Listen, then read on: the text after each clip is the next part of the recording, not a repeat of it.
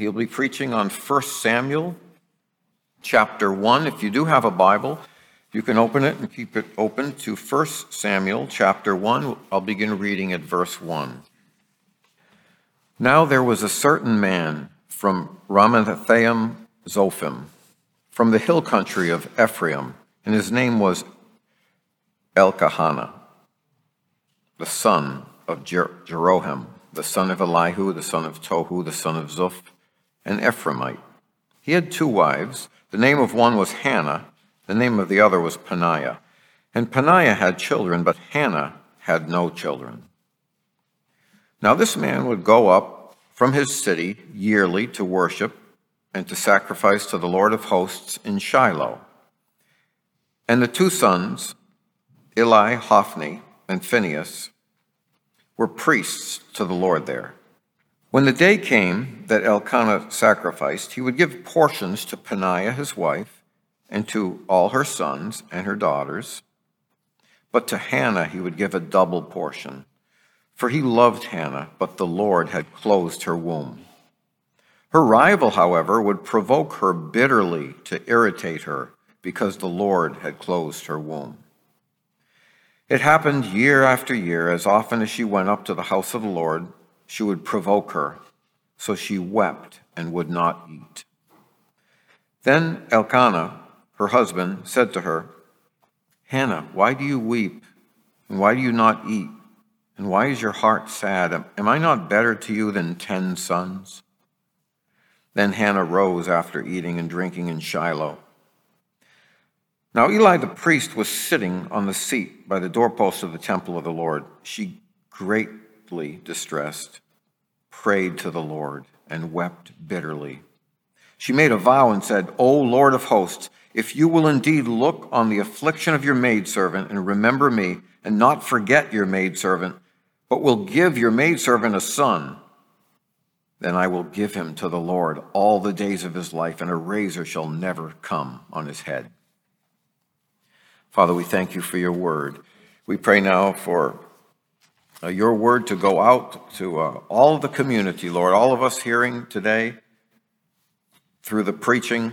We pray for Robert that you would anoint him by your Holy Spirit. We pray for ourselves, Lord, that would, we would hear, uh, take to heart what is preached and obey you. Amen. Good morning, everyone.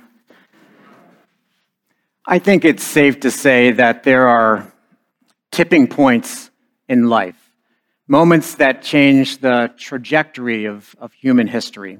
For example, we know the Great Depression in the 1930s changed how people looked at hard times. World War II versus Vietnam, one war unified the nation, the other tore it apart. Watergate, the great scandal in the 1970s, changed how we trusted our government 9 11 impacted security and privacy, and now we're on the aftermath of COVID 19. And those changes are still working themselves out. But we can be sure they're going to leave a mark on healthcare, business, family, and even church. Life is difficult. Life can sometimes feel like you're stuck in this cycle of either being in a battle, coming out of a battle, or preparing for that next battle. And to get off this sort of hamster wheel, we, we find ourselves searching for these tipping points, these moments in time or these events in, in our life that will change us deeply, create stronger, deeper, and hopefully a different view of God. Because every trial, challenge, or, or, suffering, you know, there has to be something there. There has to be something there that we can learn about the Lord. A, a promise for every pain, something to cling to that's going to set a new course and direction. And I call this just one part of exercising godliness. So this morning, I'd like to look at a person that I really turn to often. I, I love Hannah, and I think she's somebody that exemplifies this sort of tipping point in human history. And when we begin to understand Hannah's situation circumstances, we recognize quickly that uh, there's very, very little she could have done about her situation. She was in a very difficult space, and yet her example is one of the great biblical examples of faith, tremendous faith that changed her trajectory and beyond. So, First Samuel begins with some simple facts as Tim read. There was a certain man, his name was Elkanah, and he had two wives, Hannah and Peninnah. As we begin this story, I think it's really easy to get lulled into, into thinking, well, this is merely a narrative of a new book. Because we really don't see the larger scope and, and the history by just opening 1 Samuel. The beginning of 1 Samuel was one of the lowest points in Israel's history. At the close of the book of Judges, Israel was literally coming apart at the seams. Everyone did what was right in their own eyes. And the people were very, very unfaithful. It was a difficult time, there's a lot of hardship, and the people were making terrible, terrible choices. So God drops this story, a historical event, into the low point of Israel's history, really to, to change the trajectory of human history. And it's a story meant to help us, encourage us in our faith, and walk with the Lord. Now, we learn a very obvious truth in the scriptures right away about Hannah. We, we learn we never overcome our troubles by simply ignoring them. And we looked at that last month when we were in Colossians 3. But the point is, one way or another, we are going to have to address our problems. So let's take a look at Hannah. Verse 1 tells us there was a certain man perhaps someone of no uh, social status or influence, but when we look a little bit deeper at Elkanah, we discover that he was a Levite, according to 1 Chronicle chapter 6. He was a Levitical priest, so he was a person of some importance. When Joshua led the Israelites into the promised land, all the tribes received an inheritance of the land. But the tribe of Levi, their inheritance was the presence of God. I can't think of a more wonderful inheritance than the presence of God. And they were raised to believe that. And Elkanah was a faithful man. Verse 3 tells us year after year he went up to Shiloh, the center of worship, to worship the Lord during a time of depravity and decay. He was a faithful man during a time others were not. Put the Lord first. And then one day he fell in love. He met a woman named Hannah.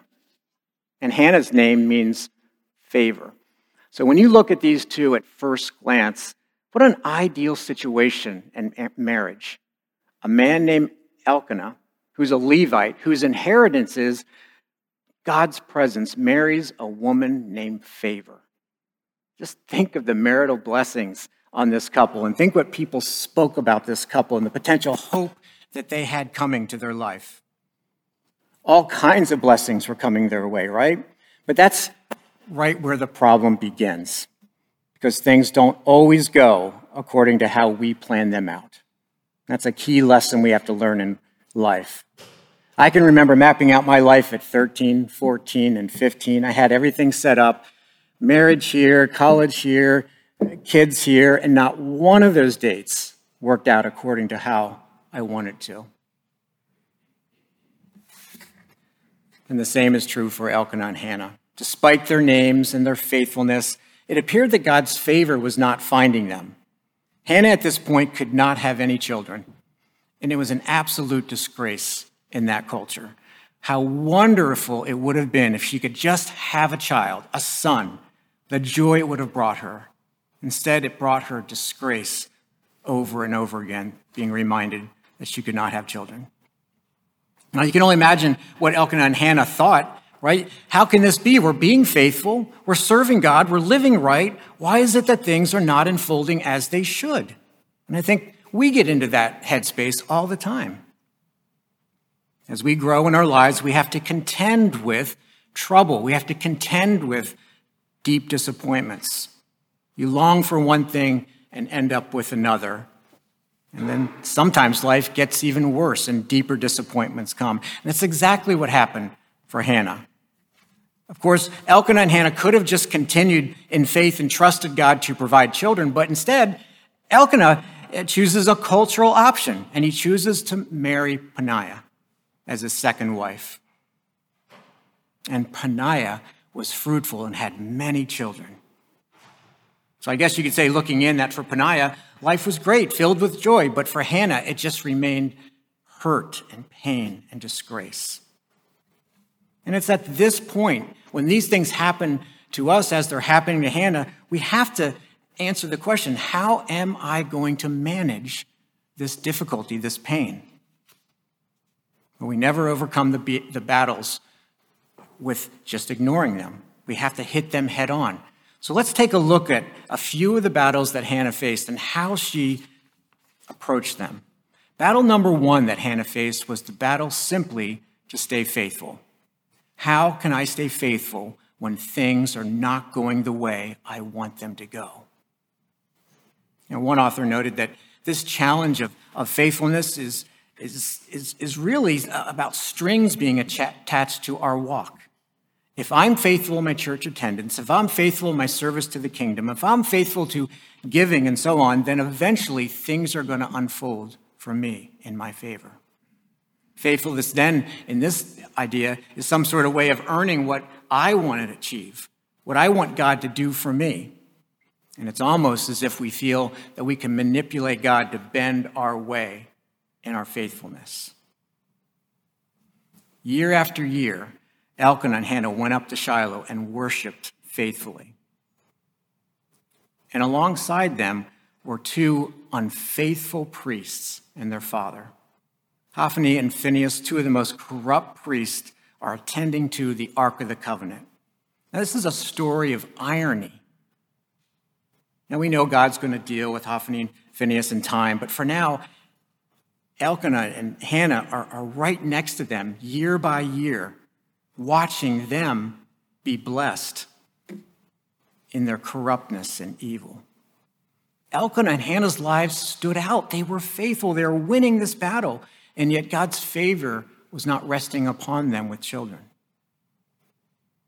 And in our journey, when things don't go our way, I promise you, you will be tempted to become less faithful. You'll be tempted not to join worship or to read God's word, to avoid spending time in prayer, to avoid serving and giving of resources. You will be tempted. You'll be tempted to do all these things. If you're not already, you're going to face, face this battle of faithfulness. And Hannah certainly did. Now, here's how she worked through this battle it starts with love and passion.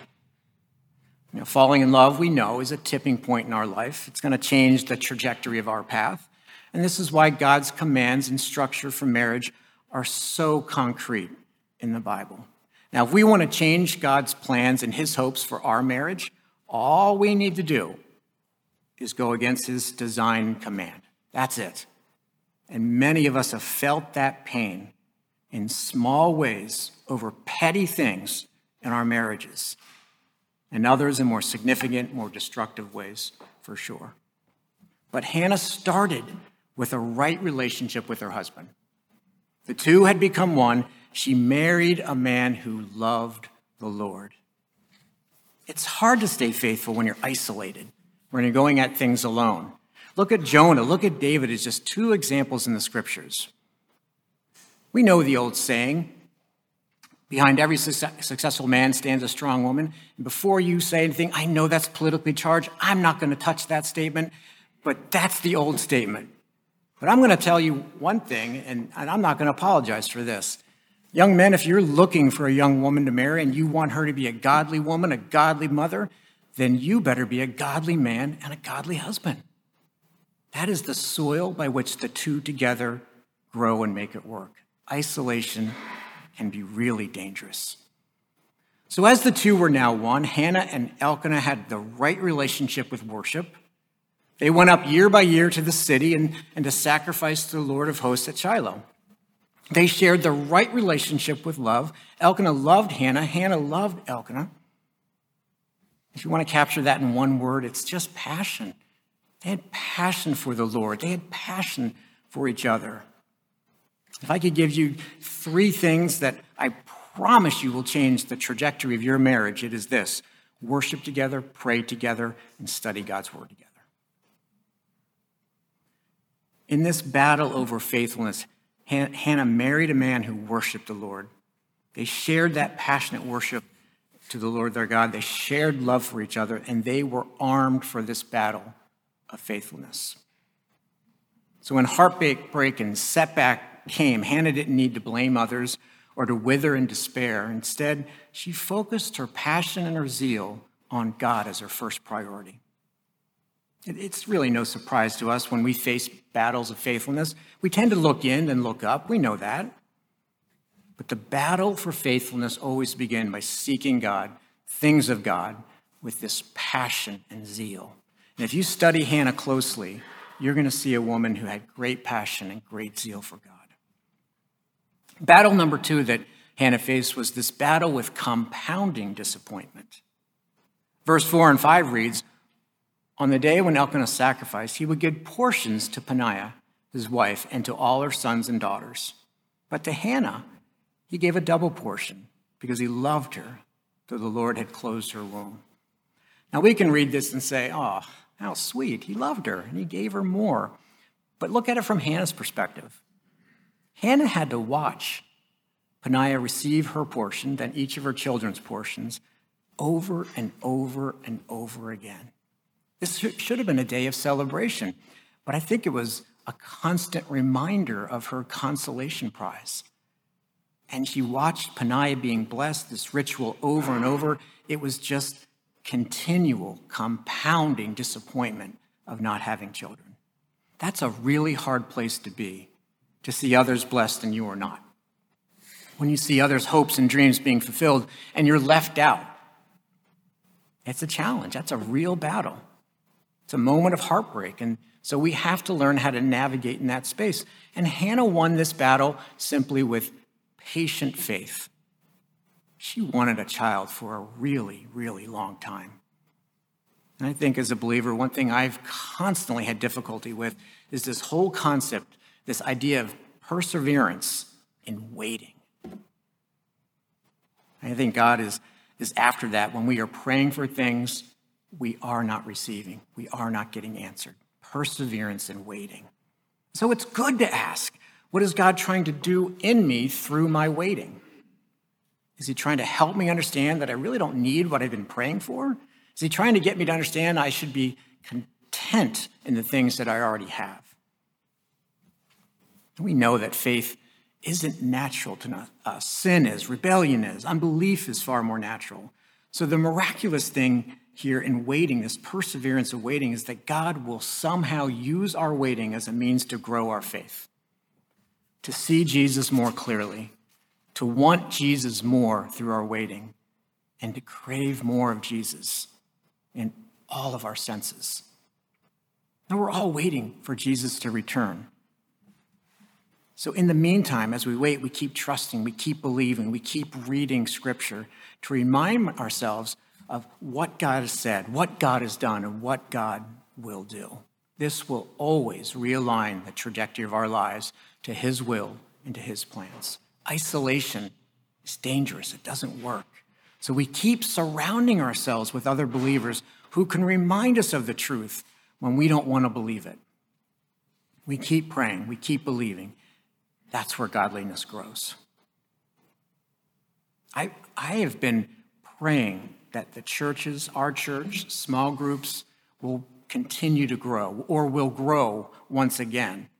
I, I really, I, I know, I understand there are important reasons why people uh, don't feel safe in large, close crowds. I get that.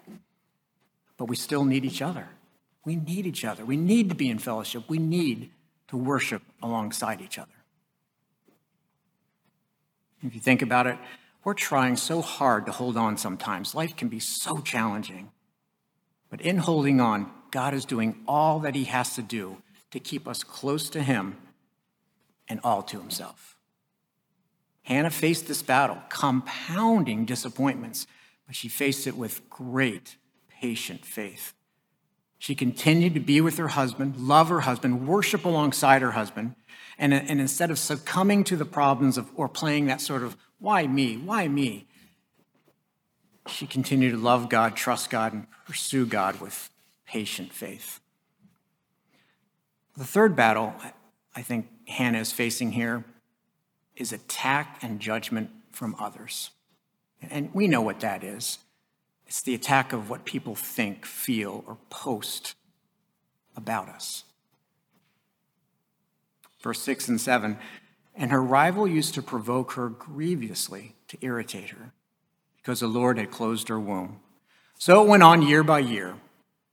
As often as she went up to the house of the Lord, she used to provoke her. Therefore, Hannah wept and could not eat. The word rival in Hebrew means a trouble, and Peninnah was a trouble. We know that there are times in our life when we are down at difficult points. Some people will rejoice in our suffering. They will be glad that we have failed. Now, why? Why do people act like this? Maybe it's jealousy, maybe it's hatred, maybe it's competition. It's certainly sin. It could just be that as we go down and, and fail, it elevates their standing in some way. Yeah, I wonder if Peninnah knew that Elkanah deeply loved Hannah.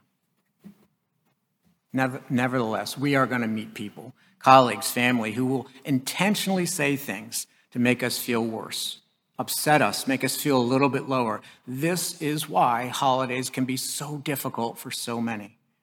It's an awful place to be. And Hannah found herself right in that place with Peninnah, year after year after year, provoking after provoking. And then there's going to be those conversations, attack and judgment from other people. When people mean well, they really mean well, but their words just, they're just not helpful at all. And wouldn't you know, Elkanah here is, is going to be that person. In verse 9, he says, Why are you weeping? Why don't you eat? Why are you downhearted? Don't I mean more to you than ten sons? And the answer is no. Despite the fact that you love me, Elkanah, care for me, show me favor to me, my life is a disgrace, she's probably screaming. It will never leave me until I have children. And she feels this way all day, every day. Not because she just personally feels this way, but because the culture says it and reminds her of it over and over. It's true. She's feeling it. She's living it. We've lived it. In this life, you will have trouble. Every one of us, every season of life. How do we navigate through this battle? How did Hannah prevail through this attack and judgment from others? Hannah turned to praise. First, she turned to passion for God. Second, she used patient faith. Now, her godly character is going to be seen in the way she praises God. In chapter 2, 1 Samuel chapter 2, she prayed and said, My heart rejoices in the Lord. My horn is exalted in the Lord. My mouth is enlarged over my enemies because I rejoice in the Lord. There is none holy like the Lord. There is none beside thee. Neither is any rock like our God. Don't talk to me anymore proudly. Don't let arrogance come out of your mouth, for the Lord is God. And this continues all through verse 10. She praises God. And it sounds very much like what you're going to read in Luke chapter 1 from another young woman facing trouble and ridicule and doubt. And she cried out, My soul magnifies the Lord, my spirit rejoices in God, my Savior, for he has looked upon the humble estate of his servant. And of course, that was Mary, the mother of Jesus. You see, it's, it's hard to hear judgment and criticism and attack and ridicule and doubt from others when you are filled with praise. Praise has a way of putting judgment and attack right in its place. it, it is the, the noise canceling technique from God. Praise Him, and we will not hear the judgment and attacks. So, so far, Hannah has fought these battles. These have been difficult battles. She's faced difficulty and pain. She's used passion, love, zeal, patience, and praise. But here comes the, the cataclysmic shift and change in tra- trajectory for all history in her life. Hannah realized something. Now, I certainly don't know exactly what she was thinking, but I, I do know she was distressed. Maybe she began to see her trouble as a tool rather than a curse or an unjust weight around her neck. Her troubles didn't need to be grieved, maybe. She's realizing they could be used. And so Hannah, despite receiving not receiving what she prayed for, just kept praying as far as we know. And then she went into the temple, she prayed to God again, and she let out her vexation to the Lord. The Bible said when she walked from that temple, her face was no longer sad. Tim read that for us. And that's not something I've focused on before when I've looked at Hannah. And it's, it's pretty intriguing. Why? Why did she walk out of the temple and now she was no longer sad? Her, her prayer had not been answered yet. Was it the prayer in particular? When she asked God to give her a son? Perhaps it was that very interesting part of her prayer where she said, Lord, I will give the son back to you.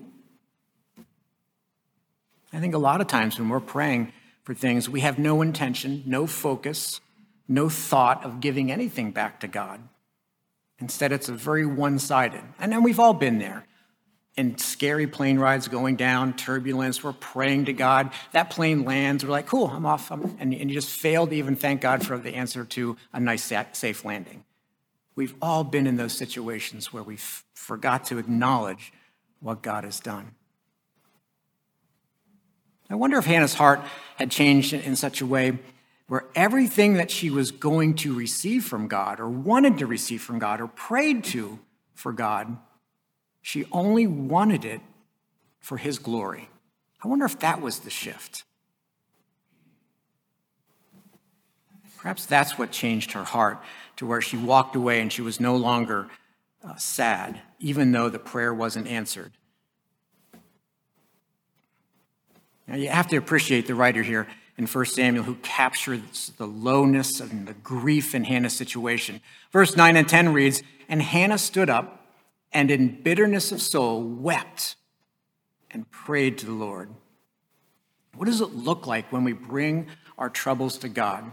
When we allow our troubles to be the absolute fuel for our prayer life? I think it looks something like this there was deep emotion involved here. Uh, she was in a mental state of anguish, so much so that Eli thought she was drunk. She was literally opening her heart to God. Verse 13 reads Hannah was speaking in her heart, only her lips moved and her voice was not heard. This is a woman pouring out pain and heartbreak to God, standing right there before God, facing her pain. We have to believe, we, we know this, that the scriptures, that God indeed wants us to use our troubles to draw near to Him, to approach Him. I don't read in the scriptures that we're supposed to grumble and complain or run from God. Tim opened the service with uh, Psalm 18. And, and prior to the part that Tim read, that psalmist wrote, In my distress, I called out to God. Calling out to God, then later being able to stand and this is the day that the Lord has made. Let us rejoice and be glad. But first, what preceded us, this psalmist, in my distress, I called out to God. So, where, where is the, the treasure here? If, if we are to rejoice in our trials, what, what did Hannah learn? Well, I think it's this. When we face God as Hannah did, when we cry out to Him, He will bring us to a different place. Our trajectory will change. Now, we understand this. We only sometimes pray halfway. We pray for God to answer our prayers, but not beyond it. Lord, answer my prayers. Hear me, Lord. And we often pray to possess the very thing that God already wants to give us. Lord, deliver me from this situation. Provide for my needs. Heal my infliction. Give me strength, peace, peace, patience, and so on. Turn my husband's heart. Set my son's path straight. And of course, there's nothing wrong, nothing wrong with praying for those things. But we learn from Hannah to pray beyond the answer to our prayers. And this changes the trajectory and path of how we view God. How we view God affects how we're going to live. And our prayer, how we pray, absolutely reflects how we see God. It is a window into absolutely how we see and understand and trust the Lord's work and promises for our life. If we can get to the place where Hannah landed, then prayer will be moved from, Lord, rescue me, to Lord, restore me, to Lord, use me for your glory. And that's where Hannah landed. She learned that everything belongs to God her pain, her trouble, even the answers to her prayers. And when we can see that God truly possesses the answers to our prayers, then the things that He blesses us with, our jobs, our work, our income, they don't belong to us anymore. They belong to God. And when we get to that place, we're much more likely to give generously with joy. If I feel like everything that God's blessed me with is mine, I'm going to hold on tight to it. When we see that our children really, they don't belong to us, they belong to God, and we give them back to the Lord, then it's He alone who writes their testimony without my meddling, my feelings, my pride, my personal interests, or even my dreams. They belong to God. I want to be really excited and proud when my kids do great things. And that puffs me up. But I can't do that. That's all God. But the good thing is, when they mess up, that's all them.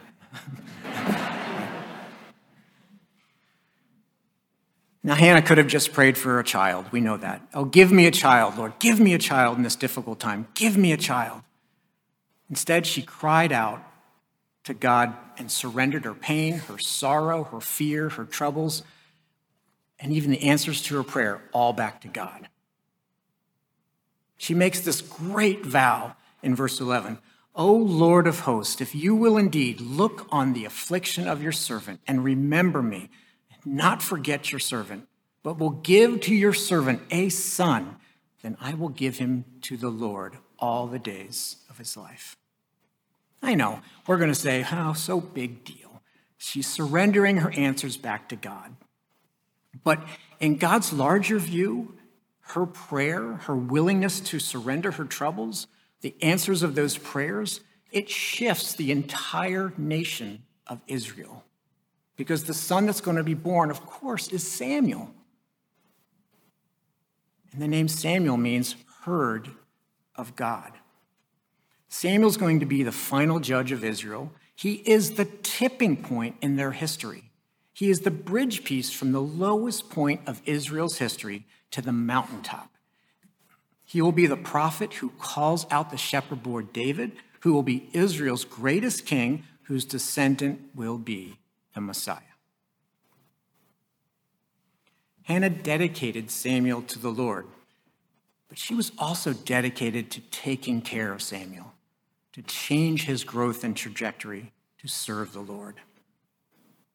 1 Samuel 2:19 it's this wonderful wonderful statement that we have in the scriptures. It says, Moreover, his mother made him a little coat and brought it to him from year to year when he came up with her husband to offer the yearly sacrifice.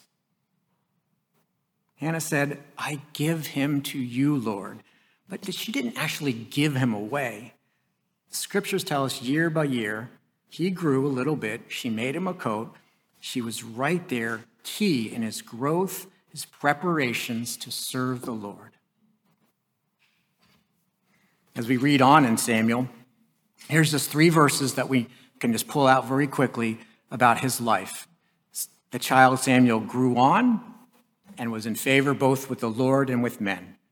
And the child Samuel ministered to the Lord from a very young age. And Samuel grew, and the Lord was with him and did not let any of his words fall to the ground. All of Israel knew Samuel was established to be the prophet of the Lord. And I think it began with Hannah's prayer. Now I'll close with this. The Holy Spirit does something very interesting in this passage. The Word of God, right here, and we've got it on the screen, is constantly speaking of Samuel here as an answer to Hannah's prayer. What sort of splattered throughout this text are two other children we spoke of them before. Tim read about them, Hophni and Phinehas. But guess what? We never hear the name of their mother, ever. Chapter 2, verse 12 reads Now the sons of Eli were worthless men, wicked men, and they knew not the Lord. So we have Hophni and Phinehas right in the midst of all these wonderful words of Samuel, but nothing mentioned about their mother. Their father neglected them. The Bible says Eli did not admonish his children. Nobody raised them, they raised themselves. And they came out, the Bible says, worthless. They hated the whole idea of offering to God, and they were Levitical priests. They had sexual relationships with women at the door of the temple. They were vile, evil men woven through. And it gets worse, if you can believe that. God warns Eli that his sons are going to die, and the Lord indeed takes them out. The Ark of the Covenant is stolen. And when Eli hears this news, he falls off his seat backwards by the side of the gate and broke his neck and died. And it gets worse. When Eli's daughter in law, Phinehas' wife, who was pregnant, heard all this news, while giving birth, she died and named the son Ichabod, which means the glory is departed. That's an ugly story. That is an ugly story, a different trajectory woven between the words about Samuel. There is no woman like Hannah in all the Bible. What unbelievable faith and strength. She faced tremendous difficulty, disgrace, and heartbreak, but she took a different path. And I think she embodies Hebrews 11:6. Without faith it is impossible to please God. Faith was Hannah's battle cry. For whoever would draw near to God must believe that he exists. She moved from Lord, rescue me to Lord, restore me to Lord, use me for your glory. Hebrews 11:6 ends with and that he rewards those who earnestly seek him. Hannah gave her answered prayer back to the Lord and trusted the Lord and all the blessings and great rewards that would come one day through her son Samuel. Hannah was Israel's tipping point for God to move and deliver his precious promises. A new and living hope that one day would bring our Savior and our King. Amen.